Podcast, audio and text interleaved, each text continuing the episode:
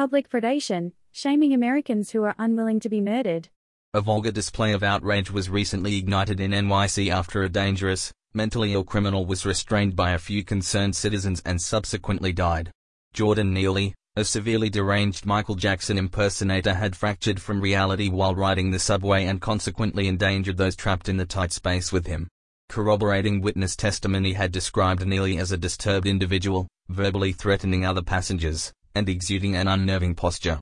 In fear for their lives and without a cop in the vicinity, a few brave passengers threw caution to the wind and restrained Neely from potentially slaughtering everyone. Whether they were driven by desperation, immense fear, or an innate drive to return to their loved ones, the passenger's intuition was correct. Jordan Neely was a career criminal with verifiable mental illness and a tragedy waiting to occur. Neely had 42 prior arrests, which included arrests for drugs and the assault of an elderly woman that resulted in her receiving permanent brain damage. This freak certainly seemed on the trajectory toward serial rape or mass killing. Was the public just supposed to wait for these tragedies to unfold? Thankfully, for everyone involved, besides Neely, a 24-year-old veteran had the balls to restrain a psychotic nutjob and save untold lives. Unfortunately, Neely succumbed to the restraining chokehold and passed away. The end. But wait. In Bizarro America, the story reads much differently.